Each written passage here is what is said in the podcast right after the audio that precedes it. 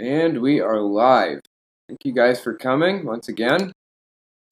So, I wasn't really sure what I was going to talk about on this podcast at first because I intended to talk about uh, numerology with Jehovah's Witnesses. I found this website. Somebody gave me this this website uh, on the Jehovah's Witnesses website where it's talking about numerology and how they feel about it. And that's super interesting to me. I figured we'd go through that.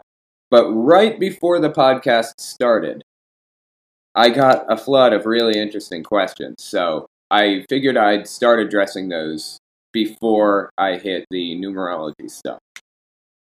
Some people were asking me how I feel about Sargon being kicked off of Patreon. Um, that's a really, really complicated question. Uh, before I get into that, I, I just want to make note of a couple of things uh, that I disagree with Sargon on. So, Sargon is kind of in my community a little bit. He started out as a social justice fighter, I guess. I don't know. He fought social justice, a uh, social justice warrior, if you will. uh, Anyway, he started out that way. He was not in the atheist community, though. Um, but he was friends with all of the atheists in the atheist community. So we're kind of in tangential markets, if you will. And I feel like it's kind of a responsibility of mine to talk about things that I disagree with, things that people do that I I don't think are right especially in my community. I have to hold people accountable, and I expect people to hold me accountable in the same way. So, one of the things that I'm not really a fan of that Sargon says is he says we should mock people for holding stupid beliefs, right? I don't agree. I don't feel like mocking them is a productive way to get them to stop believing that way. I feel like it does, it, it locks them into their position. It's called the backfire effect. And it's a logical fallacy. It's where people feel embarrassed or or angered in some way by something that you say and it just firmly entrenches them in their position so it's harder to get them out from a psychological standpoint, what you should be doing is talking to them calmly and nicely and reasoning your way through it with them, not attacking, not making them feel attacked, not making them feel stupid. That's not helpful. It does not bring people out of belief of any kind, whether it's belief in God or communism or whatever. It's whatever kind of belief it is. So I don't believe that it's productive for Sargon to go around telling people that we should be mocking stupid beliefs. That's not helpful. That's damaging. Now, as far as Sargon being kicked off of Patreon goes, I don't really know the entire situation, I just know that he was pretty much that he was kicked off of Patreon because of something he said somewhere else. Because he said something that Patreon viewed as toxic on some other platform. It wasn't really related to Patreon, I believe. I think that that's what happened. Um, so here's the question Should he have been kicked off of Patreon for something he did somewhere else? Patreon is a private company, right? I am a I have a private company. I don't have to invite the Westboro Baptist Church onto my platform, onto my YouTube channel to talk about their beliefs and how gays are evil and all this stuff for an hour straight, unrebutted. I don't have to do that. I'm not legally bound to do that because it's my YouTube channel, it's my platform, right? I call the shots with it. I make the decisions with it, nobody else.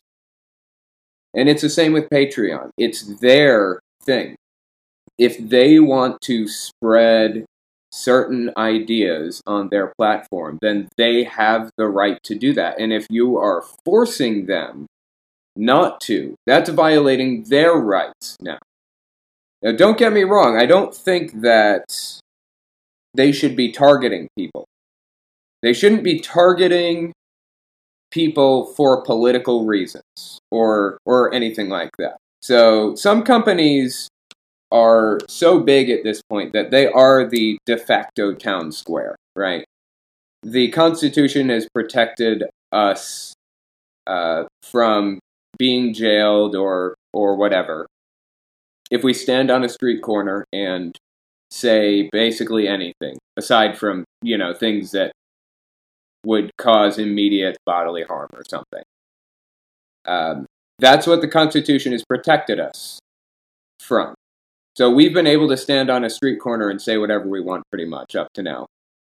But big companies like YouTube and Twitter and Facebook, those are de facto the street corner now. Those are basically the street corner. That's where everybody congregates. That's where everybody talks. Or that's where everybody talks, right? So I think that this is this idea of mine is not fully formed out and it's not I don't know, it's not well thought out completely.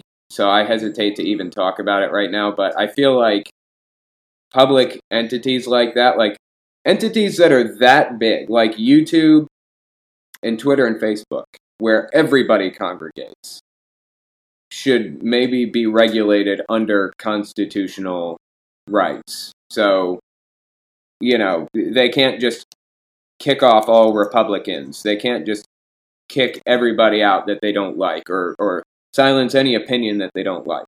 I think that's wrong. They shouldn't do that. Uh, like I said, they have the right to do it. So it's not about is it lawful or not. It's about conceptually should they be doing it or not. Um, I would like to see the laws changed so that you know everybody on those platforms has constitutional protections. But until that time, should they be forced to platform conspiracy theorists? Should they be forced to platform people like Alex Jones, for example? Honestly, I know a lot of you guys aren't going to like hearing this, but I view Sargon as on the same wavelength as Alex Jones. He holds a lot of the crazy conspiracy theorist ideas. He has the same mindset, the same conspiracy theory mindset. He's an extremist in many ways. Not in all ways, but in many. So, I don't know. Uh, it's kind of a complicated thing. Do I support Patreon's right to to kick anybody off they want? Yes. Should they target people for political reasons? No. That's wrong. They shouldn't target people for political reasons. They shouldn't target them for anything like that. If they don't like the toxic behavior, I mean, like I said, I don't even know what he was kicked off for. But if it's a toxic thing that he was doing that got him kicked off, if that's the case, I defend that. I don't believe in toxicity. It's not helpful. You need to, it's just like I was saying a minute ago, you should not be mocking people. That's locking them into the position that's making things worse. You should be talking things out logically, calmly, rationally, reasoning things through with people. Street epistemology, cognitive behavioral therapy, dialectic behavioral therapy, these things are what we should be striving to do when we're conversing with people, trying to help them out of a ridiculous belief. So, um, anyway, that's how I feel about it. So, uh, something I've noticed about a lot of people who are leaving cults, spe- specifically Jehovah's Witnesses. So, I, as a lot of you guys know, I've been listening to a lot of ex Jehovah's Witness stories on YouTube. Every time some pops up in my feed, I will, I'll give it a listen. I'll listen to somebody's story. And I've found that a lot of people coming out of Jehovah's Witnesses, interestingly enough, are on their way into a new religion. And, you know, I'm not against people being in a Christian. I have no issue with that, obviously. But the religions that they tend to list, I've found, are cults. Like this one story I was listening to on YouTube. This woman was talking about leaving Jehovah's Witnesses and how she wasn't, uh, she, she was a fan of John Cedars, even though he's an atheist. Uh, and she was a fan of, and then she listed a couple of other ex Jehovah's Witnesses YouTubers that are now Christians. Um, but then she started talking about Pentecostalism and how she was slain in the spirit, and they, you know, they placed their hands on her, and she was yelling, and she just felt this flood of emotion coming through.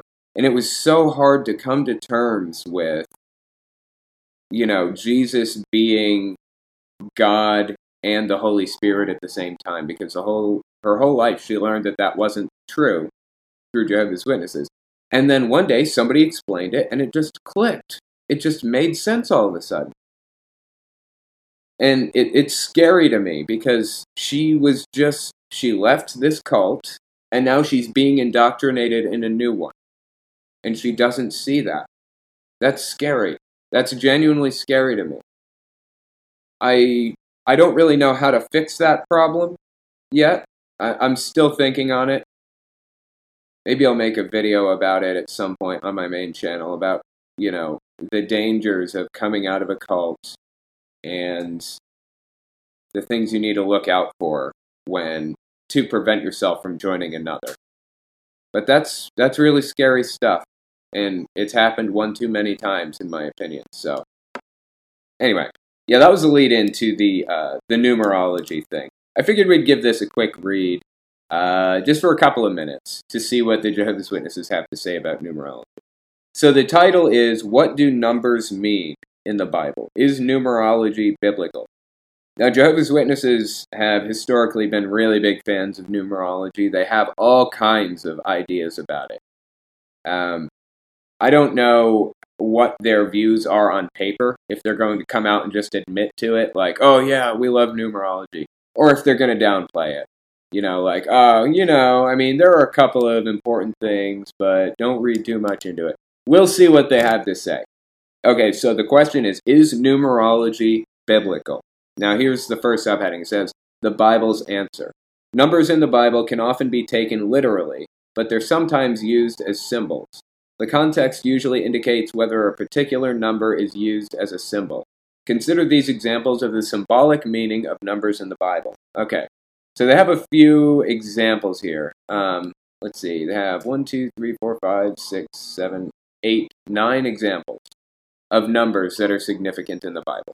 So the first one is the number one unity. For instance, Jesus prayed to God that his followers may all be one just as you, Father, are in union with me, and I am in union with you. So apparently, the number one is significant for that reason. Uh, I don't really see the significance just based off of that verse, but whatever. Here's number two. So this is the second number, and it, the number is actually two. They're saying that the number two is significant. In a legal setting, two witnesses verify the truth of a matter. There's the two witness rule rearing its ugly head right there. That's interesting. Deuteronomy 17:6 they say. Similarly, the repetition of a vision or a statement confirms the matter as sure and true. For example, when Joseph interpreted a dream given to Pharaoh of Egypt, he said, "The fact that the dream was repeated to Pharaoh twice means that the thing is firmly established on the part of the true God." In prophecy, two horns, quote unquote, can represent uh, dual rulership, as the prophet Daniel was told regarding the Medo Persian Empire. Okay, so they're taking, they found these verses that say the number two, or that use the number two, and they're applying this relevance to them. They're connecting them in a way that I don't believe they should be connected. I mean, it's hard to tell. Uh, you know, I, I, I can't count anything out. I guess it's possible that the Bible authors or God or whatever exists and put that in the Bible intentionally. But I'm kind of defaulting to the idea that the Bible was written by just a bunch of guys from different time periods, unconnected to each other, some of whom had read previous people's work. Um, and if that's the case, I really don't see any significance to the number two being used in the all of these verses at the same time. We've got a use in Deuteronomy, a use in Genesis, in Daniel, and Revelation. Those four books were written at completely different time periods. It's just outrageous to me to think that they're connected in any way. Okay, so the number three is significant to them. It says, just as three witnesses would firmly prove a matter to be true, a threefold repetition seems to establish it firmly or emphasize it. Ezekiel, Acts, and Revelation quotes apparently. That that you know these aren't proving anything for me. I don't know. Maybe I'm missing something important, but they're not they're not selling this idea to me very well.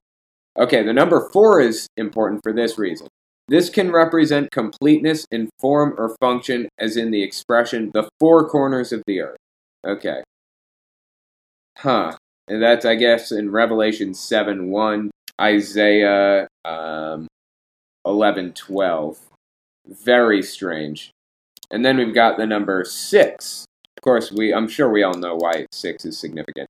Being one less than 7, which often represents completeness, Six can stand for something incomplete or imperfect, or something associated with God's enemies. So they're just, I guess they're just telling us what these, what they believe these numbers mean. This is so strange. I know Jehovah's Witnesses have always viewed seven as an important number. This number is often used to represent the idea of completeness. For instance, the Israelites were commanded by God to march around Jericho on seven successive days and to march around seven times on the seventh day. The Bible contains many similar examples of such a use of the number seven. When Jesus told Peter that he should forgive his brother not up to seven times, but up to seventy seven times, the repetition of seven conveyed the thought of without limit. Okay, but he said 77, not 7. That's a little bit different. They're not the same number. Okay, so here's the next number that's important on their list. It says number 10. This number can stand for the entirety or aggregate of something. Huh, okay. And now 12. This number seems to represent a complete divine arrangement. For example, the vision of heaven given to the Apostle John included a city with 12 foundation stones, and on them the 12 names of the 12 apostles. Multiples of 12 can have similar meanings. Where are they getting this? 40. Several judgment or punishment periods were linked with the number 40. Genesis 7 4, Ezekiel 29 11 and 12. This really is not, I mean, I, I'm not connecting the dots here. They've connected the dots for me, apparently. Now, this is the very end. Numerology and uh, gematria. These symbolic meanings of numbers in the Bible are different from numerology, which involves looking for an occult meaning in numbers, their combinations, and numerical totals. For example, Jewish uh, Kabbalists have analyzed the Hebrew scriptures using a technique called gematria. Never heard of that before. Which looks for a hidden code in the numerical equivalents of letters. Numerology is a form of divination which God condemns. Okay, interesting. So they're saying that numerology is uh, condemned, but they just gave us these numbers and their meanings. This is very, very strange to me. Very bizarre. I'm going to have to do a full video on this at some point and do some extensive research on it. The first one was from uh, your Ask channel. Yeah. Um, and it was, I'm paraphrasing. Um, why did you decide to start your YouTube channel? Why did you decide to speak out against Jehovah's Witnesses? Though. Okay. Um, the I started the YouTube channel because I felt like there was a vacuum in the atheist community where a lot of YouTube atheists had moved to different subjects because they kind of got burned out on it or whatever, which is understandable. That happens. But there was a vacuum. I needed that stuff. You know, I needed to hear about it. I needed to talk about it. I needed a community. And they had all moved to something else. So that's why I started my channel in the first place. I did start as a YouTube atheist. And eventually I ended up moving to Jehovah's Witnesses because that's how I grew up. And I was like, nobody's going to be interested in this. I'm just putting it out anyways because I want to. And it was my most popular video, surprisingly. So I continued talking about Jehovah's Witnesses. I couldn't have gotten luckier with that. Um, surprisingly, there is a big market for Jehovah's Witness material because there are a lot of us out there who've been really hurt and who are in the middle of being hurt by this group. So if you want to talk about them, I would encourage that. Um, there was another question in this. Uh, uh, there was there was actually one that kind of led from that question. If you want to go ahead and do it, if you could restart your YouTube channel with all the knowledge you have now, would you? And if so, what would you change? Got it. Yes, I definitely would. Um, I do not regret YouTube at all. This has just been the best decision that I've ever made in my life, I think, uh, or one of them.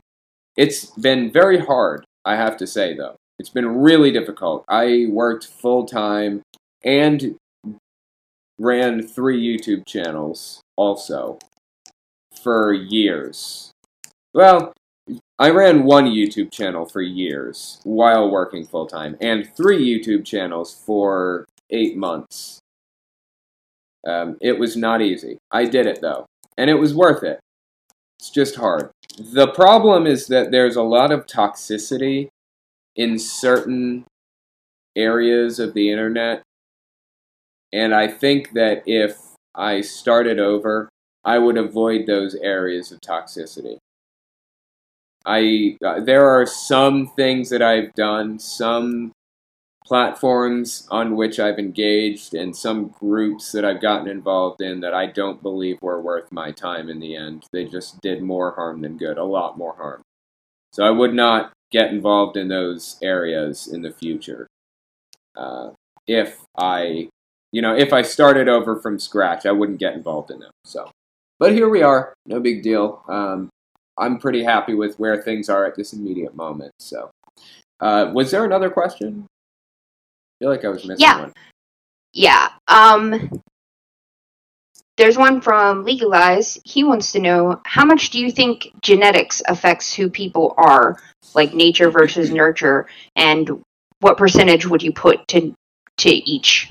Right. Uh, this is an interesting question. Um, I read this book by David Eagleman called Incognito: The Secret Lives of the Brain. Really, really good book. You guys should give it a read if you haven't. Uh, David Eagleman's an interesting guy too. It's not really. He's not, as far as I know, he's not an atheist. It's not about atheism. It's just about the brain and how it works. So Christians, feel free to read that too. Um, he was talking about how nature versus nurture isn't. It, it's kind of a, a mix of both everything comes down to a mix of both. Even being gay, from what I understand, you are not born that way. It's determined by your second or third birthday, roughly. And it's pretty much set in stone from that point on. It's a mix of both nature, being born with a predisposition toward it, and nurture, how you're raised for a certain period of time uh, in your life that's my understanding of it. Um, you guys should definitely go research that yourselves, as you should anything that I talk about on here. But that's that's what I've picked up from the the limited reading that I've done. One thing I can say for sure, though, is there is absolutely zero reason to tr- to try to convert anybody into anything. Um, it's absolutely wrong to have the conversion camps that Christians have. And I will fight that to the death. That is absolutely wrong. Um, so anyway, yeah. Well, were there more questions? Yes. Um. Oh, this isn't a question. It's more of a side note. But uh, Legalize wanted you to know that a friend of theirs made up a subreddit for you. Oh, okay. This one is from Glenn. Um, do you think the concept of sin exists outside of religion, i.e., wrong regardless of local laws or context? Do So I- objective morality, I guess. Right, okay. Um, morality is an interesting subject in itself. I have an interesting view on morality. So here's the thing Is morality objective or is it subjective? I think that it's it's objective if you base it on some specific thing, right? So morality in itself is subjective, full stop. If you're basing your morality on the Bible, then it's objective. You you know, if you if if you believe it to be moral to follow the Bible and do the things that the Bible says, then your morality is based on the Bible and it's objective in that way. If you believe that morality's goal, per se, should be to uh, better humankind, if you believe that morality's goal should be to uh, increase human well being, there are objective answers to that. We can find objective answers to how to improve mankind, how to improve the well being of humans. It's like, um, I don't know if you guys have read the book by Sam Harris called, um, what was it? Uh, the Moral Landscape, something or other, I think. It's called The Moral Landscape. I don't know if you've read it, but he talks about this a little bit in that book. So there are there is an objective answer to how many birds are in flight over the earth right now. We don't know what that answer is, but there is an objective answer. Um, with morality, we may not know the right decision to make to improve human well being, but there is an objective answer to be had. So whether we know the answer or not, if you're basing your morality off of improving the well being of humanity, there is an objective answer to it. Um, generally, though, if you're not taking any preconditions or anything, morality is subjective. That's just how it is. Anyway, um, I think I should probably get to guess. Is there another question I should cover first? Well, you forgot to uh, do the percentage for Legalize's question. What percent do you think is uh, nature and what percent nurture? I have no real way to answer that. Um, I would, I like I said with the bird situation, there is an objective answer with how many birds are flying over the earth right now. I don't know the answer though, and that that answer may be unknowable. Um, it's the same with that. What percent is nature? What percent is nurture? It would depend on the issue. And Do you think that it's about equal or I have no way of knowing. I don't know. okay? There's no way to know. All right, I guess I'm gonna get on to. Um, there's probably a research paper out there talking about it. Let's check with uh, Ghost of the Stars, who's first on the list. Are you there? Can you hear me? Uh, yeah, I can. How's it going? It's good. It's good. So I understand there's So- something you wanted to talk about, right? Uh, yeah, I wanted to talk about a teenager's perspective on religion and leaving it and all that. Okay, well let's talk about it. What do you have to say? What do you think about it? Well, I just think that it's really different from an adult because I think one thing that a lot of adults see- who have left religion seem to focus on is like, well, what about now? What's next? What are we like? One thing that I've noticed is like people talking about what happens after we die, what's the real cause of the universe. Meanwhile, with me, with a lot of other teenagers around my age who have also left religion, we just don't care. We see the problems with the religion and we leave. It doesn't really matter to, to us. right, right. Because you've really seen the toxicity and things. Yeah, like I left because I saw I was originally Catholic, and I left because I saw the problems with Catholicism. But I didn't leave for science or anything. I just left because I saw the problems. Right, because of the toxicity. And so you left Catholicism, you said. Yes. Okay. Uh, how long ago did you leave? Um, I technically left like two years ago, I believe, but I officially left one year ago because I had a breakdown in the middle of mass because I was still pretending like I was Mm. Catholic. Mm. Okay, and I guess that didn't go too well, huh? D- did your parents Yeah, react didn't. poorly to it? Uh, luckily it was only my mom there who's a lot more chill. She Okay. reacted to it and she talked to me the next day, being like, Are you sure you want to keep going? And I told her everything. Wow, and she was okay with you not going. Yeah my mom's the chill one. It's my dad I was worried about, is what I'm right. saying. Okay. So you are. So do you believe in God? Is the question. So you left because of the toxicity you saw, but do you Yeah. still believe? I don't believe. I stopped believing. It, I, it started with all the moral stuff, and it eventually spiraled into me figuring out like what I actually believe. But the reason I left in the first place is like the moral reason. Right. Okay. So what is it that you actually believe? Like, how do you feel about about everything now? I believe that there's something more to the world, but not necessarily a god or a higher power or anything. Like it's not just what we figured out. There's something more, but it's just not what like religion so far seems to have figured out. Okay, so you think it's possible that there's more to it than just a naturalistic explanation, but it's probably Yeah. not a God. A god. Yeah. Got you. Okay. Well, that's pretty interesting. So, what else do you Yeah. think about? Like, have you put any more thought into it about that, or is well, that about? I've thought about like trying to research it. Like for example, I want to I want to do like maybe a séance to see if ghosts is the thing.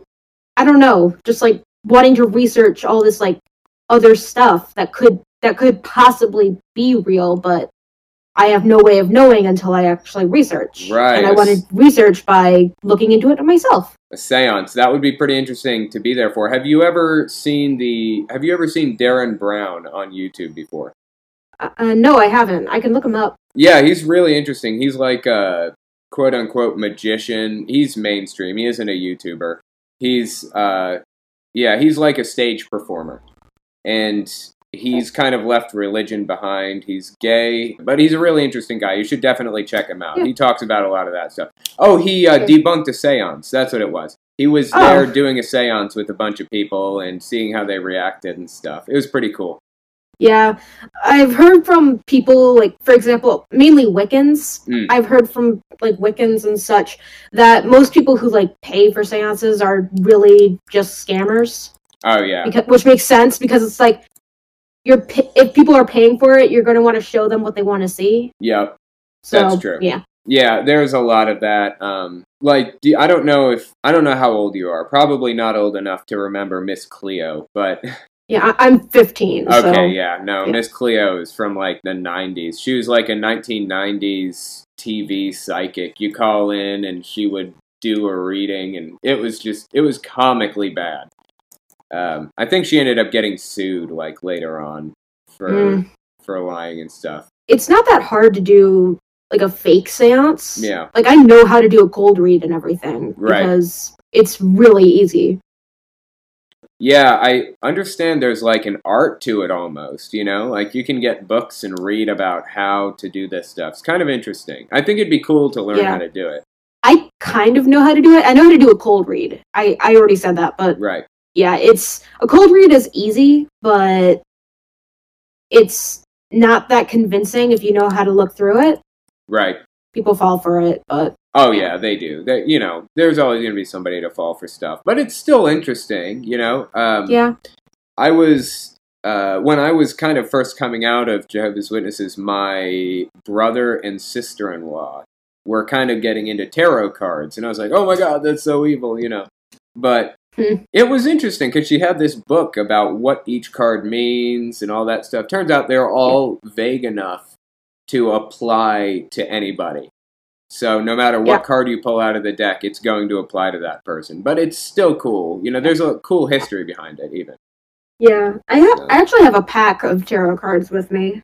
right? Um, you know, Yeah. a crate actually, the the person that's helping me run the podcast, She gave me Yeah. a, a pack of tarot cards at one point.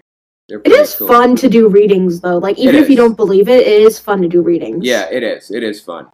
And it's like I said, it's got a cool history behind it. I remember my aunt did a reading, a tarot card reading one time in the same house as me, and I was just freaking out because there were tarot cards there. Oh my god, you know, Jehovah's Witness is so crazy. It's crazy to think where we came Yeah. from. But but yeah, I mean, Yeah. I'm glad you made your way out because there is a lot of toxicity in a lot of stuff. Yeah. I made it out um like a few months or like not a few months, but like a few well a few months ago we I was in a parade and we passed by the church that I used to go to and I'm glad that I got out of it before they did this because they put out like a bunch of little crosses like a graveyard and said this is how many babies die each year from Oh. abortion Okay. And I'm just like I'm so glad that I got out before that happened I because I do not want to be associated with that. Oh my god, that's awful. Some people are ridiculous. Yeah, that's pretty toxic behavior, it seems to me. Uh, there is Yeah. a lot of that. But yeah, I'm glad you found your way out. also, the too. priest got in trouble because he so- he told a crowd of children that Santa Claus isn't real. Oh, that's not good. That that really makes people mad when that happens. Oh Yep. my god. oh, okay. All right. It Well, I appreciate crazy. you coming on and talking to me. It's been an interesting conversation, Yeah. and I'll talk to you again one of these days. Okay. Yep. One day. All right. So yeah, Yeah, that is pretty crazy. It's like when um, what's her name, Megyn Kelly, that that Fox broadcaster or whatever, or previously on Fox News Channel, said that Santa was white, and there was this big uproar over it. Do you guys remember that? Oh my god! She's like, and just kids, so you know, Santa just is white. So, because some kid wrote in about Santa being black and asked her if Santa was black. And it's like, oh my god, what is wrong with you? Just shut your mouth. Just stop talking. Don't say a word. Anyway, it's just ridiculous. Okay, so the next person on the list is Epso. Um, are you there? Can you hear me? Yes, I'm here. Like, um, I'm sorry, it's like 4 a.m., but uh, Oh, no problem. Oh, I'm glad I got you on. no, no, no, like, all right. That's awesome. yes. So tell me, what what religion were you originally? Are you still religious, I or like uh, was Orthodox and Christian. you say you were Christian? Yes, yes. Okay, so what Okay, kind so- of uh, what kind of Christian were you? Is there a denomination, or was it just kind of Christian? It's like uh, Orthodox. Orthodox, you say? Yes. Okay, so what kind of practices do you go through? What kind of? I mean, you're not Orthodox anymore, I like assume. okay like uh, okay ukrainian orthodoxy it's like very interesting things like we have one uh, like uh, day when uh, for tradition uh, guys like split water on like girls to wa- watch one under the skirts like uh, Ukrainian like Orthodox it's like very strange things but uh, I really don't know what to tell about it. Right. Okay, so so let me ask you this then: Are you still religious or no? No, No, no. Okay, I didn't think so. In, we like uh, who was before me, like he has an interesting point. I'm because uh, become not religious because like I'm do, uh, I like I'm become because I like become more and more in. I'm sorry for my like Oh no, fine.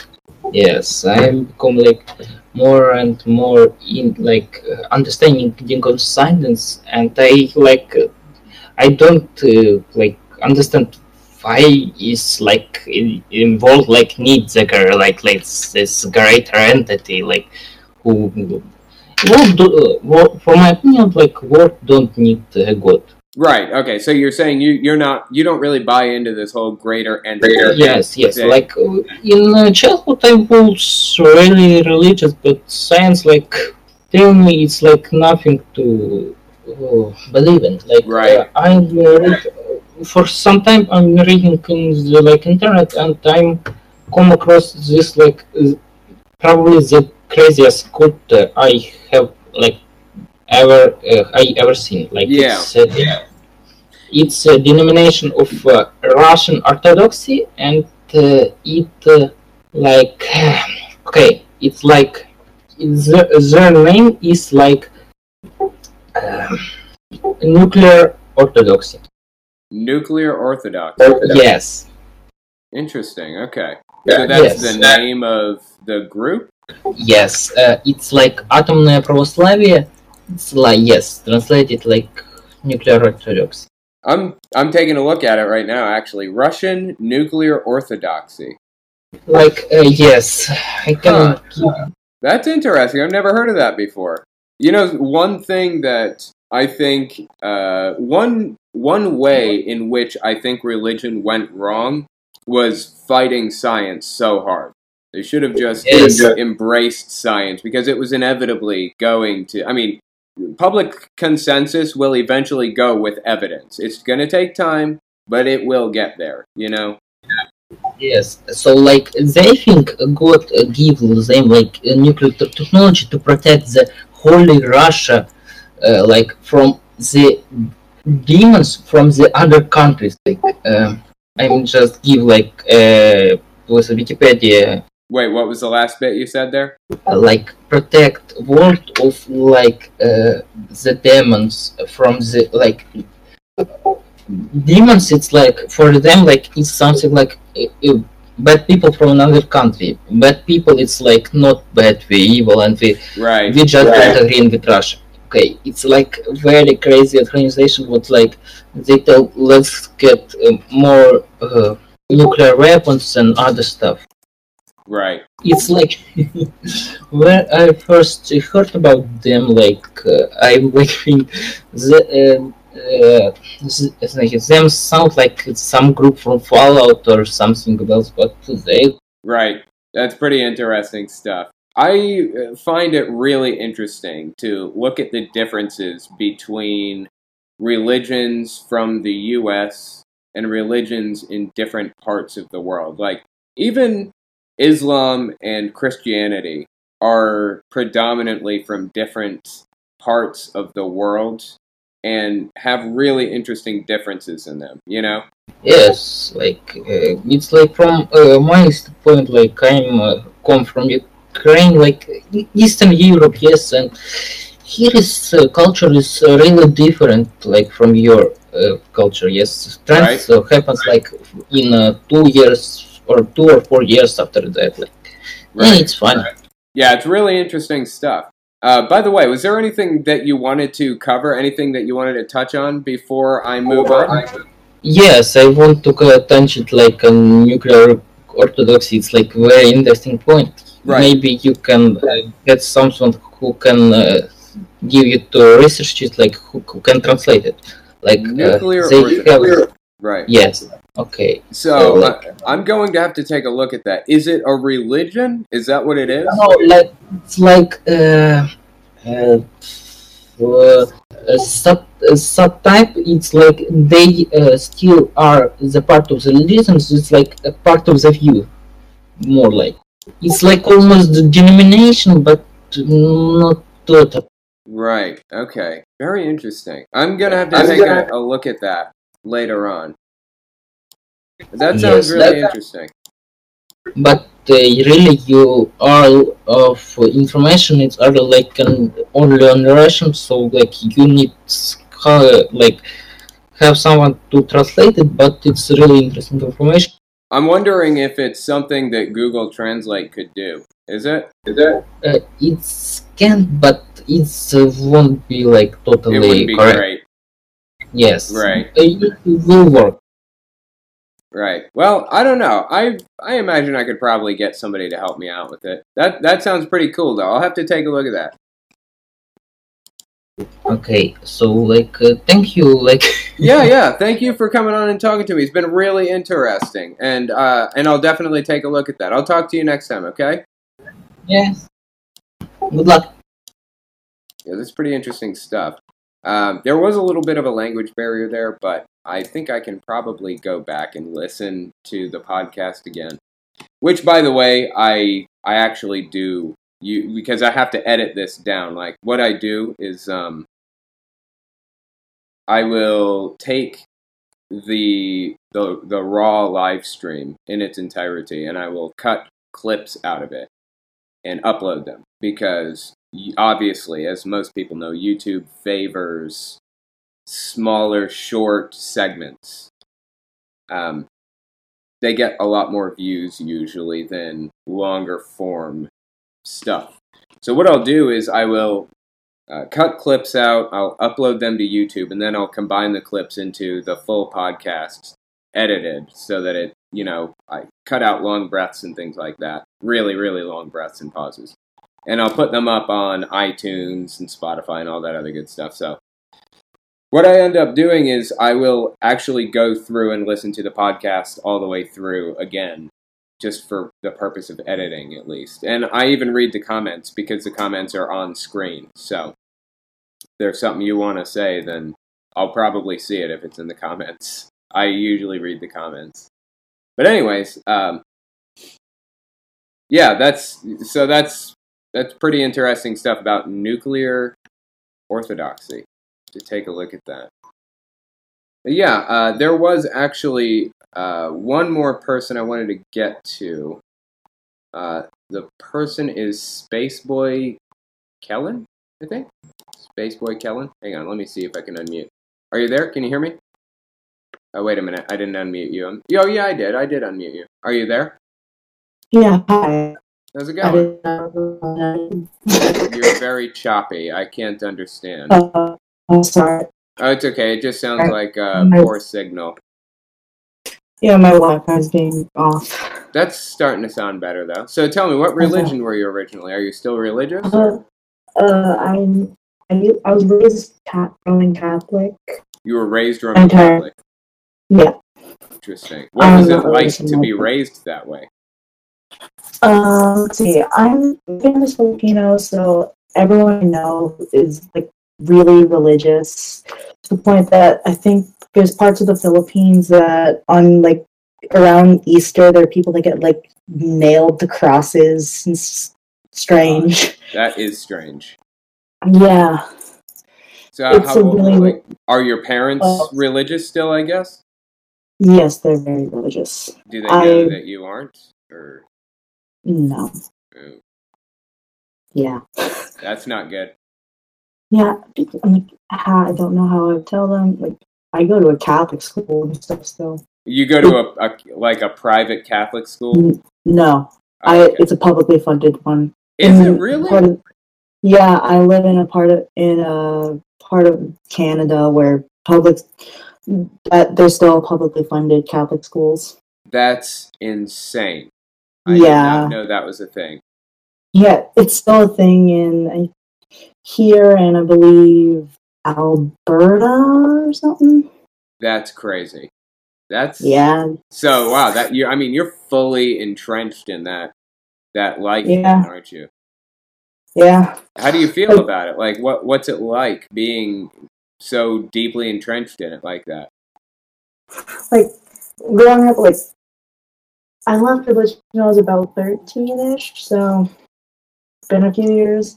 Right. when back then like i felt really wrong because no one else like ha- held well had like a lack of belief that i did Right. like i got confirmed and all that as well which we had to write a letter to a priest on why we wanted to be confirmed i almost wrote i only did because my parents wanted me to Oh god, that would not have gone over well, I bet.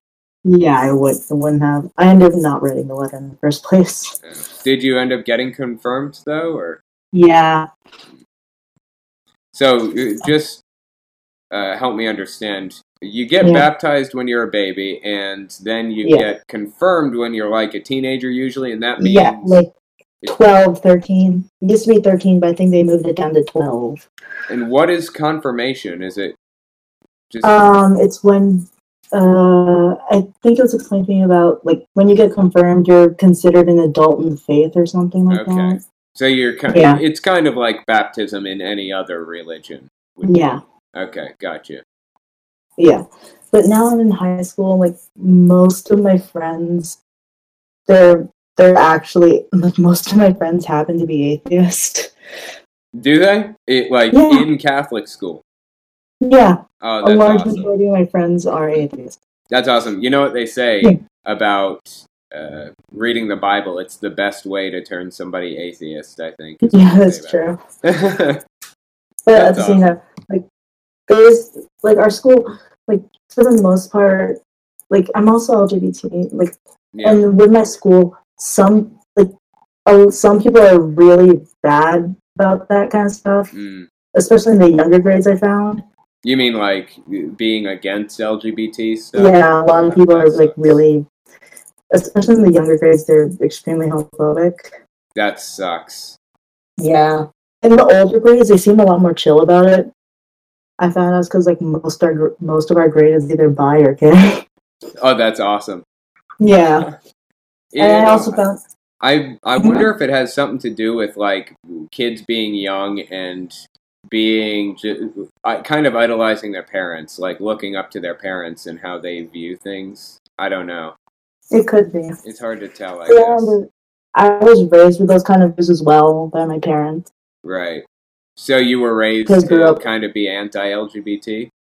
Yeah, Mm, because sucks. back then I kind of believed everything I was told without really questioning it yeah, yeah. Yeah. Well, anyway, I mean, at least you broke out of it. At least you're aware and you know what's happening, and at least you have other friends who share the same opinions as you. Because it's genuinely difficult to go through life alone like that sometimes. You know, Yeah. I mean, by the time I ended up leaving Jehovah's Witnesses, I was completely kicked out, and I had to find other friends. So I didn't really have to go through something like that as intensely as other people do. Like I always kind of had friends who who mostly shared my opinions for the most part. But I know that being in the closet about things will just eat you alive. It's so bad. Mhm. Yeah. Are you, I yeah. assume you're not out to your parents about being LGBT either. No, no, there's no way I could c- go- come out with them without risking like being kicked out or something. Just give it time. Just give it a little time, and you can be who you are uh, without having to worry about that anymore. You know, Yeah, that's true. just a little bit more time.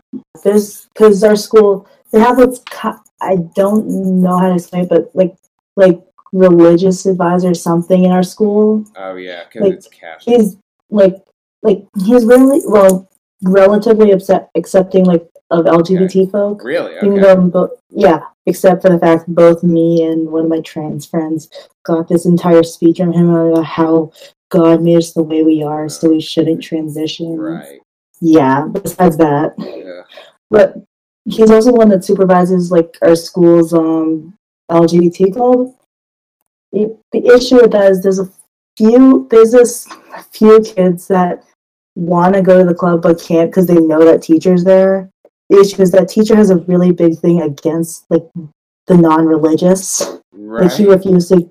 Yeah, he refused to give a student um, volunteer hours because they were openly atheist. Really? And I Yeah. assume they need volunteer hours. Yeah, you need about forty to graduate. That is that is insane. That should be illegal. Yeah. Seriously. Honestly, it shouldn't. We shouldn't be allowed to do that. That's crazy. I swear, like, there are some ways in which Canada is so much more advanced than the US. But on, you know, on another token, it's it's a little bit more backwards in some ways too. Like that, Yeah, you know, religion, church, church and state should not be linked like that. yeah. That's not good. Like even back when, like when I was younger and I was still religious, I still thought it was dumb that like there's government funded like Catholic schools and all that. Yeah, that is not good. That's insane. I guess it's kind of like they say uh, it shouldn't be the government shouldn't be favoring one religion over another. So if Yeah. they want to have like a Catholic funded school, or if they want to have a government funded Catholic school, that's fine as long as they have a government funded Islamic school and and Jehovah's Witness school and every other, you know Yeah, but that's how it is in the U.S. Uh, it's certainly not like that everywhere. Obviously, not in Canada either. But I don't mind that so much. Um, I, I I'm okay with the separation of church and state laws that we have in the U.S. right now. I just wish people would follow them. That's my only problem. hmm People yeah, don't really follow them, you know. But anyway, yeah, it's been an interesting Mhm. chat. I appreciate you coming on. It's actually Yeah, at the end of thanks. my time, but maybe I'll talk to you Mhm. again one of these days, okay? Yeah. Yep. Hopefully, we can talk again. I actually knew that Catholic schools could be state funded in Canada. I had just completely forgotten about it. Like I have not thought about that in a long time. That's a real shame. Seriously, that's really really messed up. Um, what can you do? Yeah, I had uh, I had one more question for you if you wanted to go close out with that. sure. Um, what do you think the future of YouTube is? Do you think it's going to last much longer, or that something else is going to take its place? if YouTube was its own company, its own entity, it would be bigger than Disney. It is so massive that we can't put it on a scale in the same way. Uh, YouTube is a titan.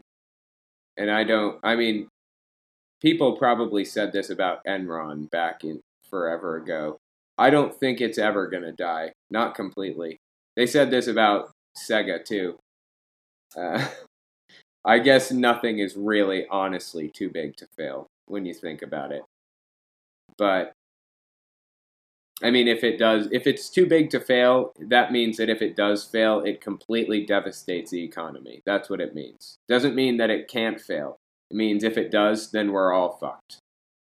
Um, but I think YouTube. I don't know. I don't think that a competitor is going to be able to rise up. I think the only way that there's going to be competition is if the government comes in with antitrust uh, lawsuits and stuff. I don't think that's going to happen either, though. I think YouTube is probably going to keep growing. Um, it's like Facebook. I mean, is there is there honestly a competitor to Facebook?